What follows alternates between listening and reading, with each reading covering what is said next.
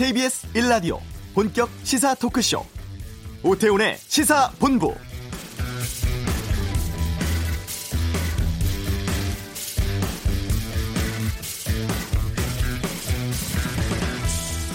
그야말로 인사청문회 전국입니다. 오늘 국회 과학기술정보방송통신위원회에서는 한상혁 방송통신위원장 후보자, 여성가족위에서는 이정옥 여성가족부 장관 후보자의 청문회가 열리고 있습니다. 보도가 잘 되지 않았습니다만 어제 열렸던 김현수 농림축산식품부 장관 후보자 청문회는 보고서 채택까지 마쳤고요. 그런데 예비 금융당국 수장 자제를 검증해야 할 은성수 금융위원장 후보 청문회는 조국 후보자의 사모펀드 논란에 대한 공방이 줄을 이룬 자리가 돼 버렸습니다.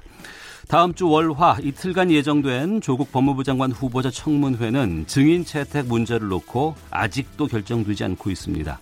한국당은 9월 12일까지도 가능하다면서 일정 연기를 주장하고 있고 민주당은 청문회를 안 하겠다는 게 한국당의 본심이다. 이렇게 맞서고 있는데요. 오전 법사위 협의도 무산됐습니다. 예정된 날짜에 조국 후보 청문회 개최는 현재까지는 불투명한 상황입니다. 오태훈의 시세본부 어제 국정농단 사건에 대해서 대법원에서 파기환송 결정 내려졌습니다. 잠시 후 이슈에서 살펴보겠습니다. 한정원의 스포츠 소식을 다루는 최동호의 관전 포인트 준비되어 있고요. 2부 금요초대석 코미디언 심영래 씨를 만납니다. 오태훈의 시세본부 지금 시작합니다.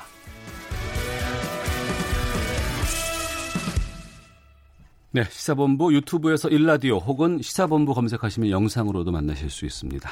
이 시각 핫하고 중요한 뉴스를 정리합니다. 방금 뉴스 KBS 보도국 박찬형 기자와 함께합니다. 어서 오십시오. 네, 안녕하세요. 예. 조국 후보자 청문회 무산될 가능성도 있죠, 지금.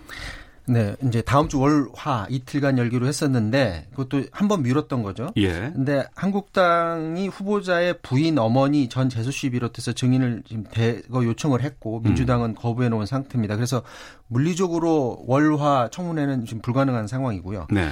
나경원 한국당 원내대표가 오늘 원내대책회의에서 이 인사청문회 관련해서 여당은 핵심 증인 채택을 즉각 수용하고 진짜 청문회 하루빨리 개최해달라 이렇게 촉구했습니다. 인사청문회 보고서는 20일 안에 채택하지 못하면 10일 안에 다시 예, 요구할 수 있으니까 이 숫자로 이렇게 계산을 해보면 9월 네. 12일까지는 얼마든지 청문회 개최할 수 있다. 날짜 미뤄서라도 증인 채택할 수 있도록 민주당이 수용해달라 이렇게 요구를 했고요. 반면에 민주당은 결국에는 한국당이 청문회를 보이콧하려고 했었는데 그렇게 하게 되면 여론이 안 좋아지니까 네. 비난을 받을 수 있으니까 마치 민주당이 잘못해서 청문회가 열리지 않는 것처럼 그렇게 프레임을 짜고 있다라는 식으로 지금 얘기를 했습니다. 민주당 이인영 원내대표가 민주당은 합의대로 청문회 일정을 국회 법사위에서 채택해달라 요구를 했는데 한국당이 묻지 마식으로 어, 가족적인 채택 그리고 청문회 일정을 한꺼번에 처리한다고 고집을 부렸다고 비판을 했고요. 원래 청문 일정보다 늦춰지고 또 날짜도 늘려줘서 한국당이 원하는 9월 2일, 3일 해주지 않았냐. 네. 이를 어, 대승적으로 수용해 줬는데 또 이렇게 한다고 하면서 이번에는 한국당이 역으로 어, 입장을 좀 바꿔야 될 차례다 이렇게 말했습니다. 결국 다음 주 월요일 청문회는 불가능하고 아예 청문회 없이 대통령이 조 후보자를 임명을 하거나 음. 아니면 어, 다음 주 중에 가족 증인 숫자를 한 명으로 극적으로 뭐 타결을 한다든지 이런 가능성은 남아 있습니다. 네. 오늘 한상혁 방통위원장 후보자에 대한 인사청문회 열리고 있는데 가짜 뉴스에 대한 언급이 있었다고요? 네, 그렇습니다. 한상혁 어, 방통위 위원장 후보자가 최근 인터넷에서 확산하고 있는 의도된 거짓 정보 그리고 극단적 혐오 표현은 여론을 왜곡시키고 사회적 갈등을 심화시키고 민주주의를 위협하고 있다 이렇게 말했고요. 그러면서 건전한 인터넷 문화 조성에 최선을 다할 것이다. 자율과 책임이 공존하는 인터넷 생태계를 만들어 나가겠다 이렇게 말했습니다. 네. 이 가짜 뉴스가 위험한 게 인터넷에는 뭐 지금 주요 신문이나 방송 말고도 수많은 매체들이 인터넷 기사를 쏟아내고 있는데 네. 이게 한 번 유통되면 엄청난 분량이 유통이 되고요. 예. 또 다른 가짜 뉴스가 이를 기반으로 해서 또 재생산이 됩니다. 음. 근데 가짜 뉴스는 이렇게 크게 쓰게 되면 이제 포털 같은데 메인에 달려서 유통이 굉장히 많이 되는데 네. 가짜 뉴스를 뒤늦게 바로 잡게 되면 음. 이 term도 한참 있다가 바로 잡기 때문에 예. 독자들한테 관심을 잃고 시기도 그렇고요. 예. 기사도 짧게 쓰고 음. 그러다 보니까 포털 메인에 노출이 안 되기 때문에 가짜 뉴스는 일단 생산을 하게 되면 악영향을 미칠 수밖에 없는 그런 상황입니다. 이 가짜 뉴스를 생산하는 언론사는 물론이고 또 이 가짜 뉴스를 유통하는 포털의 그 유통 체계도 과연 어떻게 잡을지 이 부분도 음. 좀 지켜봐야 될 것 같습니다. 네. 미중 무역 전쟁도 있고 수출 규제 영향도 있고 지금 산업 생산에 좀 차질이 우려됐었는데 7월 경제 수치가 어떻게 나왔어요? 어, 예상보다 괜찮게 나왔습니다. 일단 근데 이제 8월 수치는 좀 지켜봐야 될 것 같아요. 네. 7월에는 일본의 수출 규제가 전반적인 기업 생산에 큰 영향을 주지 않은 것으로 나타났는데 통계청이 오늘 자료를 발표했습니다. 지난달 모든 산업 생산은 6월보다 1.2% 증가했고요. 전 산업 생산이 증가한 거는 3개월 만이라고 합니다. 어. 광공업 생산을 보면 전달보다 2.6% 늘었는데 우려했던 제조업 분야가 2.6% 늘었고 네. 전기 가스업도 3.7% 증가했습니다. 때마침 이 자동차 분야에서 신차 출시 같은 것들이 겹치면서 자동차 생산이 6.3%나 늘어났던 게 영향을 줬고요. 네. 또 화학 제품 생산이 늘어난 것도 영향을 줬습니다. 우려했던 대로 반도체 같은 경우에는 출하량이 4.1% 줄었습니다. 지난달 설비 투자는 전달 대비 2.1% 증가했는데 앞서 말했던 자동차 같은 운송 장비 투자가 11.3% 가장 크게 늘었고요. 그러니까 이것만 보면 당장 일본 수출 규제로 우리 기업 들이 투자가 위축되다 된다든지 그런 건 아니라고 보여지고 물론 이제 8월 달을 지켜봐야 될 것 같습니다. 네. 다만 앞으로 경기가 어떻게 될 것이냐에 대해서는 조금 부정적인데 어 앞으로 경기가 안 좋아질 거라라는 거는 뭐 기사를 통해서도 수없이 나왔기 때문에 시민들이 소비에 좀 영향을 받은 것 같습니다. 소매 판매액이 0.9% 줄었는데 가전제품이나 가구 같은 내구재 판매가 2, 2% 줄었고요. 옷 같은 어, 준 내구재 판매도 1.6% 감소했습니다. 어, 현재 그 경기 상황을 보여주는 지표가 동행지수 순환 변동치가 있는데 이게 0.1% 포인트 하락했고 앞으로 경기를 예측하는 지표인 선행지수 순환 변동치도 0.3%포인트 떨어졌거든요. 네. 그러니까 당분간 악재만 있어서 경기가 좋아지지 않을 것이기 때문에 선행지수는 감소세가 지속될 가능성이 높다고 하고요. 음. 지금 현재 믿는 것은 국회에서 늦게 통과되기는 했지만 추경을 통해서 경기 하방 압력을 어떻게 해서든지 좀 막아내는 게 관건인 것 같습니다. 네. 우려했지만 선방한 것이다. 뭐 이렇게 평가가 될 것 같은데 지금 전 세계에서 금리 인하 추세거든요. 근데 오늘 한국은행이 기준금리를 동결을 했는데 그것도 이런 이유인가요? 그렇습니다. 영, 연 1.5% 동결했습니다. 사실 현 경제 상황을 보면 언제 금리를 또 내릴 것이냐 이 부분이 관건이었는데 시장 충격 때문에 두 달 연속으로 금리를 내릴 수는 없었던 것 같습니다. 아, 두달 연속 금리를 낮췄다가는 우리 부동산 시장에 잘못된 신호를 줘서 네. 부동산 시장이 다시 혼란해질 수 있, 도 있고 또 베이비 스텝 밟기 위해서는 연속으로 두 달 금리 내리는 것보다는 두세 달 정도 term을 둬서 금리를 내리는 게 바로 일반론인데 그걸 받아들인 것 같고요. 일곱 명 금통위원 중에 두 명은 그런데 금리 이번에 내려야 된다라고 주장을 음. 했다고 해요. 네.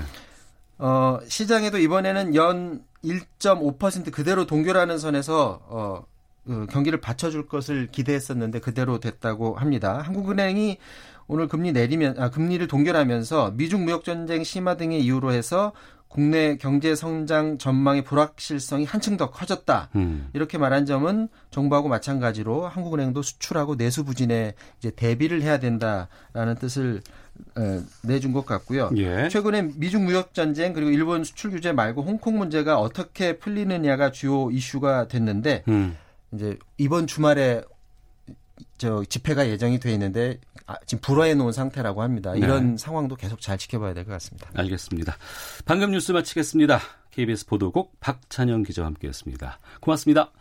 이어서 교통 상황 보겠습니다. 교통정보센터의 박경은 리포터입니다. 네, 점심시간대가 되면서 고속도로 도로 위 교통량 줄긴 했는데요. 오늘도 곳곳으로 작업과 돌발 상황들이 있기 때문에 주의 운전하셔야겠습니다. 경인고속도로 인천 쪽으로는 부평 부근 화물차 추돌 사고 때문에 4차로와 갓길 막혀 있는데요. 부평 부근 2km 구간 사고 여파받고 있고요. 이후로는 서인천 부근에서 밀립니다. 제2경인고속도로 서울 쪽으로 남동 부근 사고는 정리가 됐는데요. 아직 여파 때문에 하객에서 남동까지 제속도를 못 내고 있고요. 반대 인천 쪽으로는 남 안동에서 문학 부근, 이로 인천 시점 부근에서 각각 정체입니다. 경부고속도로 서울 쪽으로 기흥에서 수원 부근과 달린에서 반포 쪽으로 밀리고 있고요. 반대 부산 쪽으로 한남에서 서초 부근 또 신갈에서 수원 쪽으로 정체입니다. 중부 내륙고속도로 창원 쪽으로 괴산 부근 정체는 작업 때문이고요. 또 통영 대전 고속도로 통영 쪽입니다. 비룡 분기점에서 파남까지 2차로 막고 작업하고 있기 때문에 일대 속도 늦춥니다. KBS 교통정보센터였습니다.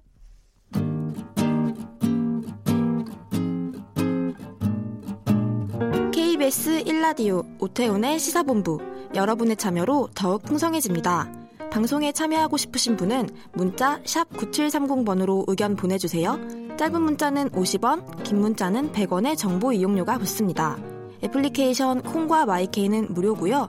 시사본부는 팟캐스트와 콩, KBS 홈페이지를 통해 언제나 다시 들으실 수 있습니다. 많은 참여 부탁드려요.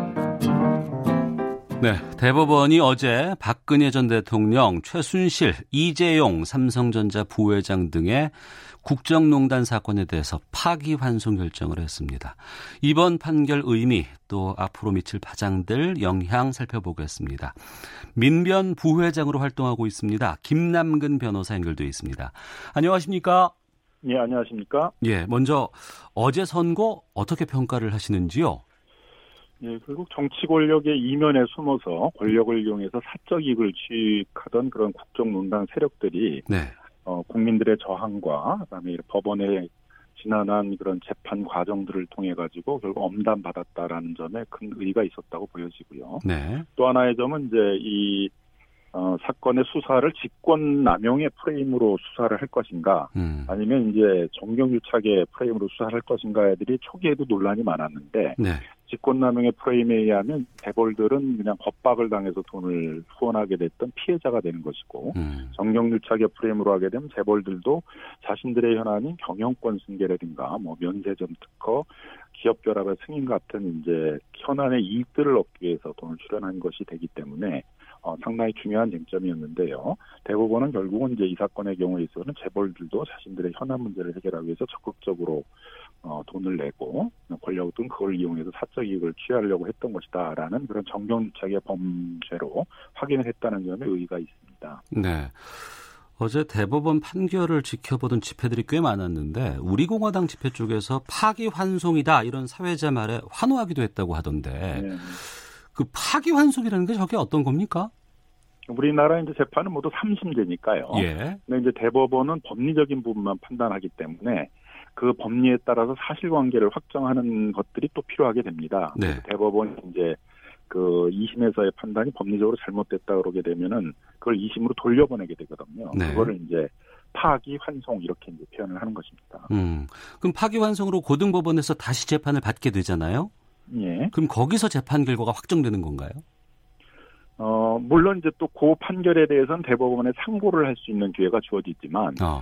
어, 보통은 파기환송된 판결에 대해서 2심에서 결론을 내렸는데 다시 상고를 하게 되면 바로 상고 기각을 하기 때문에 네. 사실상은 이제 그 환송심인 2심에서 재판이 거의 확정된다 이렇게 보시면 될 것 같습니다. 네. 어, 우선 하나씩 좀 짚어보겠습니다. 박근혜, 최순실의 경우부터 좀 짚어볼까 하는데 어떤 점들이 유죄로 어제 대법원에서 판결을 했는지를 좀 알려주세요. 예.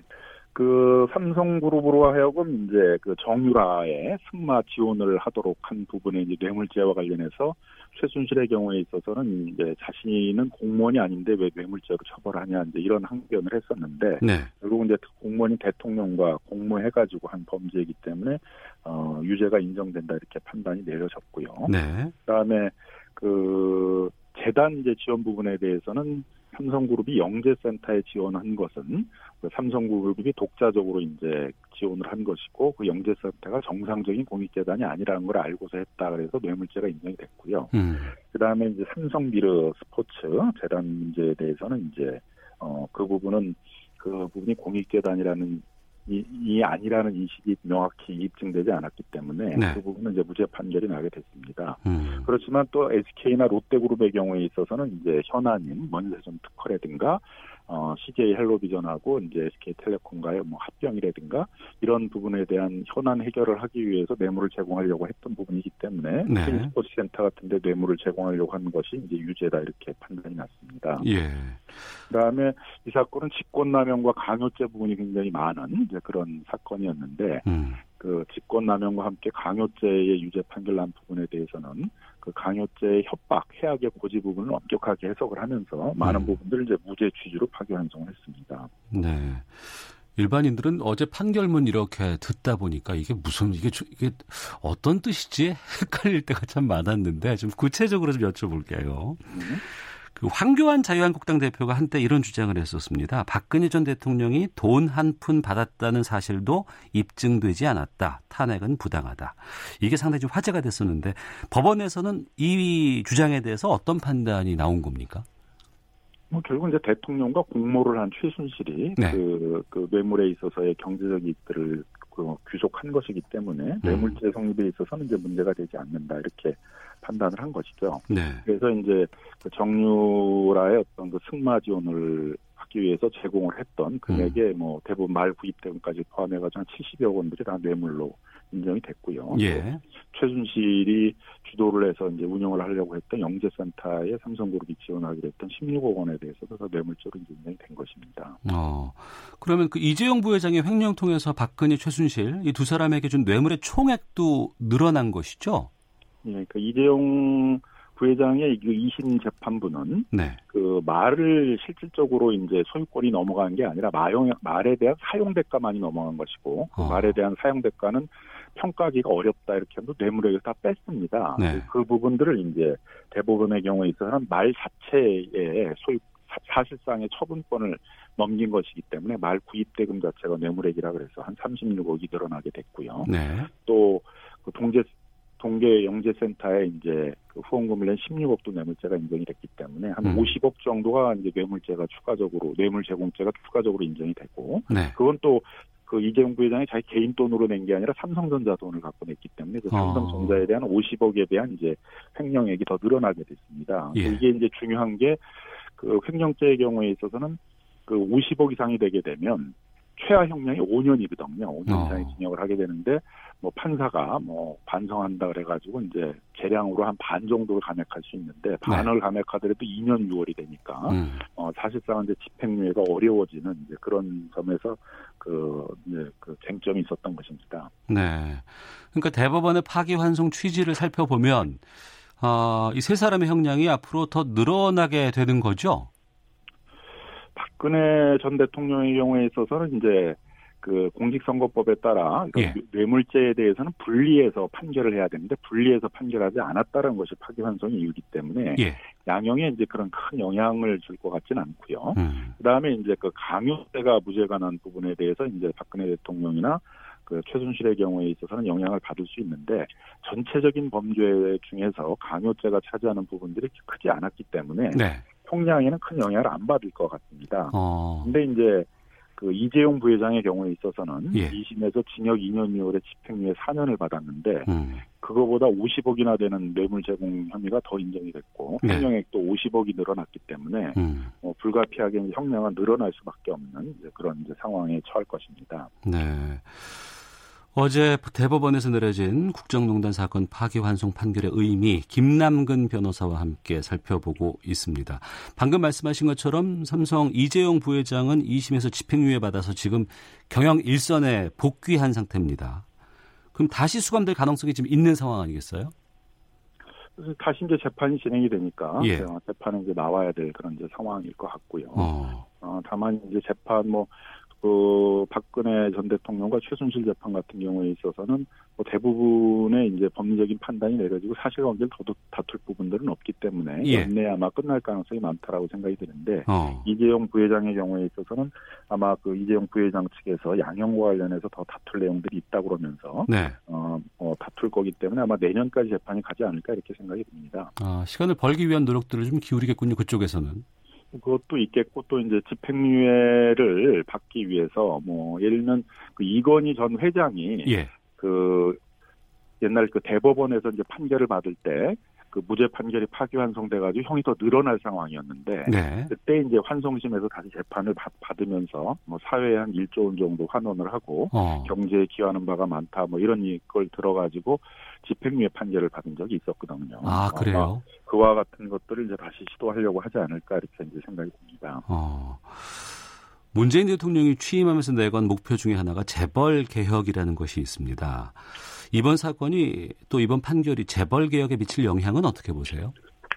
그 재벌 개혁 중에서 이제 가장 핵심적인 것들이 재벌 총수 일가들이 예. 마치 그 재벌 그룹의 계열사들 자기 사조직처럼 이제 운영을 하고 음. 그 계열사들의 돈들을 자신들의 사적 이익을 챙기는데 이제 동원한다는 것들이 가장 핵심적인 문제였습니다. 네. 이 사건의 경우에서도 삼성 그룹의 경우에 있어서는 그 이재용 부회장의 이 그 개인적인 자금을 최소한의 비용을 들여서 그 기- 그룹 계열사들에 대한 지배력을 확보하는 것들을 도와주기 위해서 그룹에 있어서의 어떤 자금들을 동원하고 그룹의 조직들을 동원하고 이런 부분들이 이제 문제가 돼서 단죄를 받는 것이기 때문에 네. 앞으로는 이런 이제 재벌 총수일가들이 그룹의 계열사들 마치 자기 사기업의 무슨 조직이나 자금인 것처럼 운영하는 것에 대해서는 어느 음. 정도 제동이 걸리지 않을까 네. 그런 점에서는 뭐 재벌 개혁에 대한 좀 탄력을 더 받지 않을까 이렇게 생각이 듭니다. 예. 이번 판결로 이번 대법원의 결정으로 다른 재판에도 상당한 영향이 있을 것 같다는 전망이 많이 나오고 있습니다. 특히 그 삼성바이오로직스 회계부정 의혹을 지금 검찰이 수사하고 있는데 이재용 부회장의 뇌물 횡령 혐의라든가 이 바이오로직스 쪽의 회계부정 문제 모두 이 부제 이 부회장의 그룹 승계와 밀접하게 연관이 돼 있는 상황이거든요. 이게 삼성바이오로직스 수사에도 영향을 주는 지금 상황인 거죠. 예, 뭐 일정 정도 줄 것으로 예상이 됩니다. 예. 그 삼성 바이오로직스 문제가 이제 문제가 됐던 것들은 그 제일모직하고 삼성물산을 이제 합병하는데 네. 이재용 부회장의 경우에는 삼성의 주요 계열사였던 삼성물산에 전혀 주식이 없었고 음. 전 에버랜드였던 이제 제일모직에 대해서만 주식이 있었는데 네. 제일모직의 가치는 이제 상당히 높이고 삼성물산의 가치를 낮춰가지고 합병을 하면서 삼성물산의 이제 주식을 많이 확보하려고 했던 게 문제의 근원이었거든요. 네.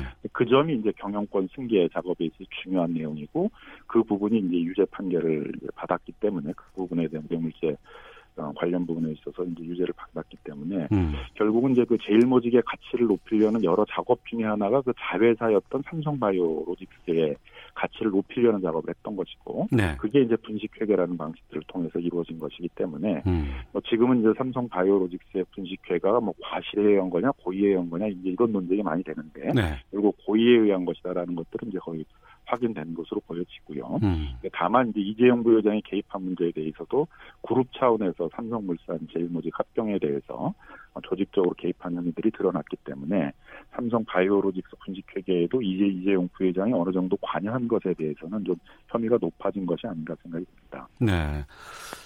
그 국정농단 사건에 삼성 말고도 여러 기업들이 연루돼 있는 것으로 알고 있습니다. 뭐 롯데라든가 SK라든가 이 기업들의 재판은 지금 어떤 상황입니까?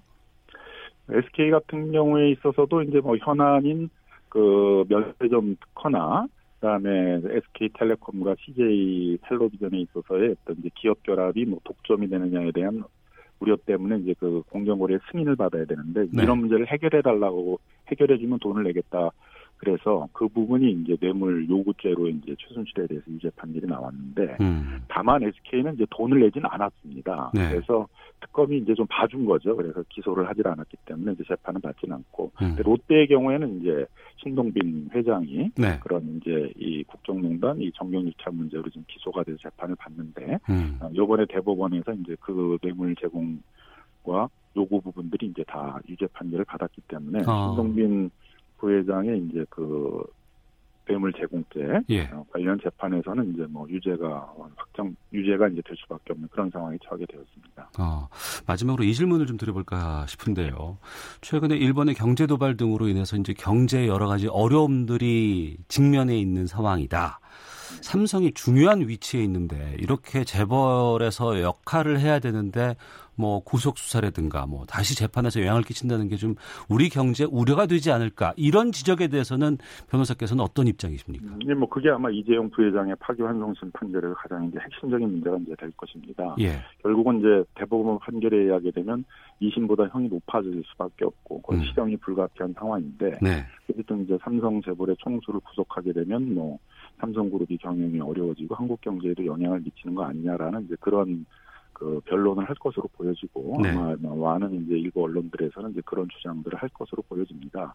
하지만 재벌 총수가 구속됐다고 해서 재벌 그룹의 경영이 어려워진다는 것들은 이제 뭐 전혀 이렇게 검증된 바가 없고 실제로 SK 최태원 회장이 이제 구속됐을 때도 뭐 SK 그룹 같은 게 정상적인 경영이 다 이루어졌고 예. 그다음에 이재용 부회장의 경우에 있어서도 이제 상당 기간 구속이 되어 있었는데 삼성전자 경영 같은데 이렇게 큰 지장을 주지는 않았습니다. 음. 실제로 이제 현대 사회에 있어서의 그런 재벌 대기업의 경영들은 굉장히 전문가들에 의해서 구조적으로 이루어지고 있기 때문에 네. 총수의 어떤 한 개인의 구속에 크게 영향을 받는 그런 구조는 아니라고 보여지고요. 네. 또 다만 이제 법 앞에 만인의 평 만인은 평등하다라는 이제 헌법의 원리가 있는데 음. 재벌 총수들에 대해서만 이제 그런 법의 내용이 아닌 다른 이제 법의 영역에 있어서 어떤 경제적 문제 같은 것들을 들어서 어. 어, 그 저지른 이제 범죄에 비해서는 굉장히 관대한 처벌을 받는 것들이 네. 사법부에 대한 그 신뢰를 떨어뜨리고 있는 문제가 있기 때문에 사법부가 판, 형사적인 재판에서 판단하는 데 있어서 이제 그런 문제까지 꼭 고려를 해야 되느냐에 대해서는 또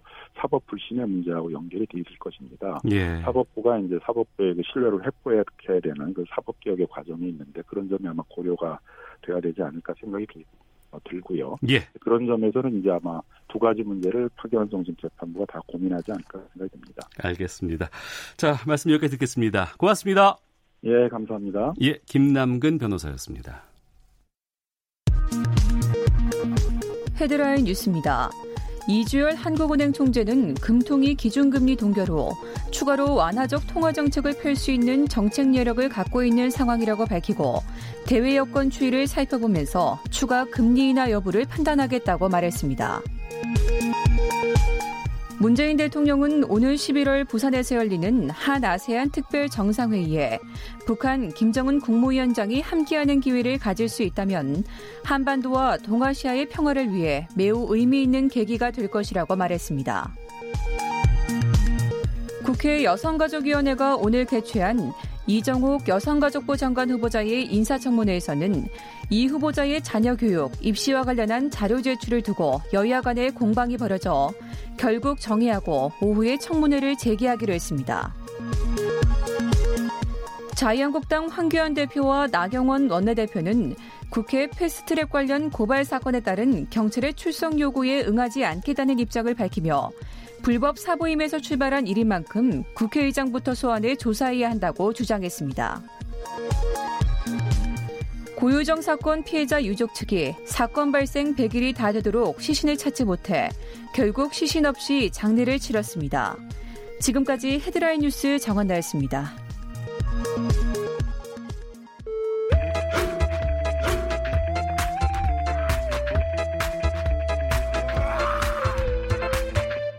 오태우래 시사 본부.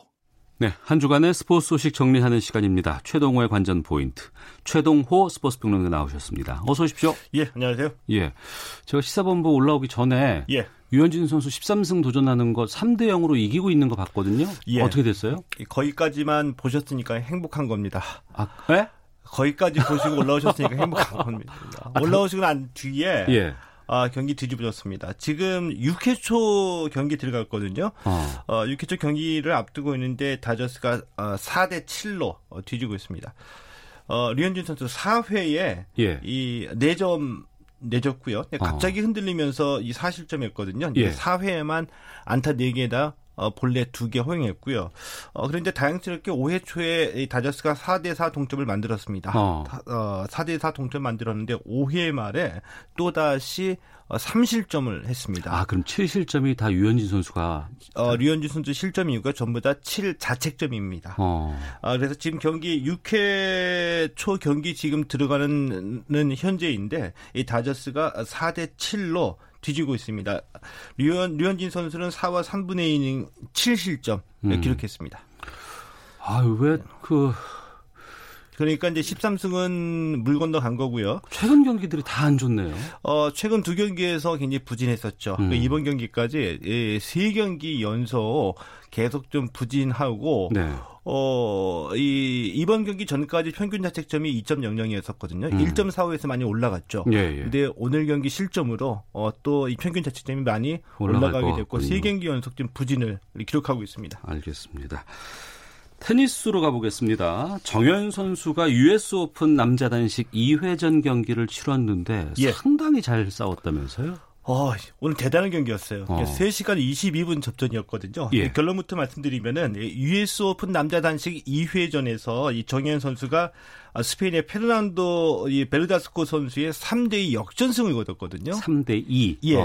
어, 3시간 22분간의 역전승이었고요. 이 테니스 하시는 분들은 이거 압니다. 왜냐하면 어, 세트 스코어 0대 2로 뒤지다가 3대 2로 역전승 거든거든요. 어. 이게 얼마나 힘들고 대단한 승리인지를 좀 알고 계시죠. 음. 어, 이, 그러니까 비교하면은 뭐 야구를 비교하면 9회 말에 네. 이 결승 홈런 넘겨가지고 음. 어, 경기 뒤집은 거고요. 축구에서는 경기 종료 후에 추가 시간에 이제 결승골 넣은 거랑 마찬가지인데 이 마지막 5세트에서 이제 승부가 갈린 거거든요. 예, 예. 0대 2로 뒤지다가 2대 2까지 갔고요. 마지막 5세트인데 5세트에서도 게임 스코어 1대 4, 어. 2대 5로 끌려갔습니다. 어, 그럼 서비스 게임 내준 거 아니에요? 예. 예. 그리고 그 거의 이제 패색이 짙어가는 순간에 6대 6으로 만들었고요.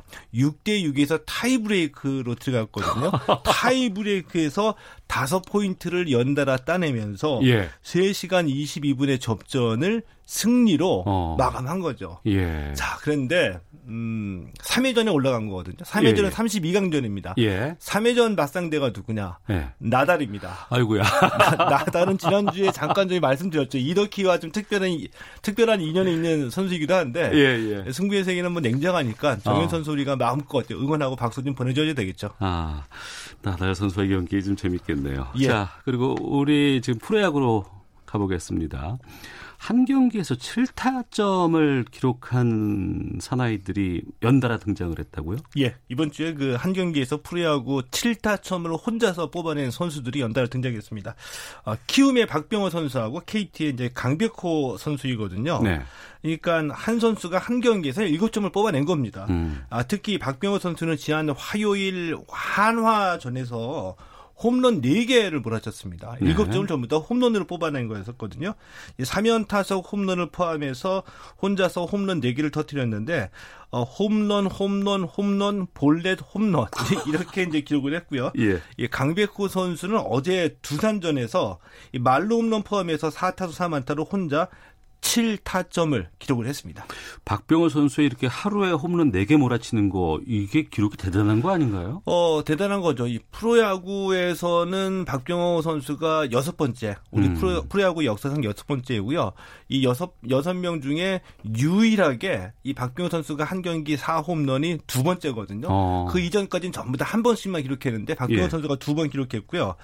어, 홈런 4개 몰아치면서 홈런 1위로, 어, 어, 홈런 부문 1위로 음. 이제 치고 나왔습니다.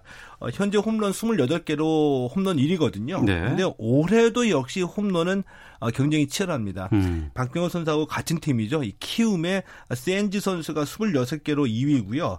원래 그 홈런왕에 이 경쟁할 것으로 예상을 받았던 SK의 최정. 이 최정 선수하고 예. 로맥 선수가 이제 3, 4위로 이 선두권 경쟁을 벌이고 있거든요. 음. 만약에 올해 박병호 선수가 홈런 왕을 차지하게 되면은 네.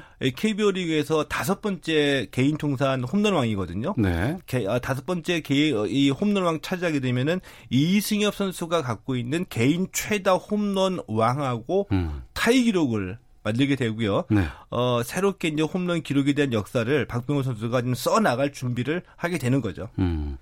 메이저리그 최지만 선수가 뭐 눈부신 활약 펼치고 있다고요?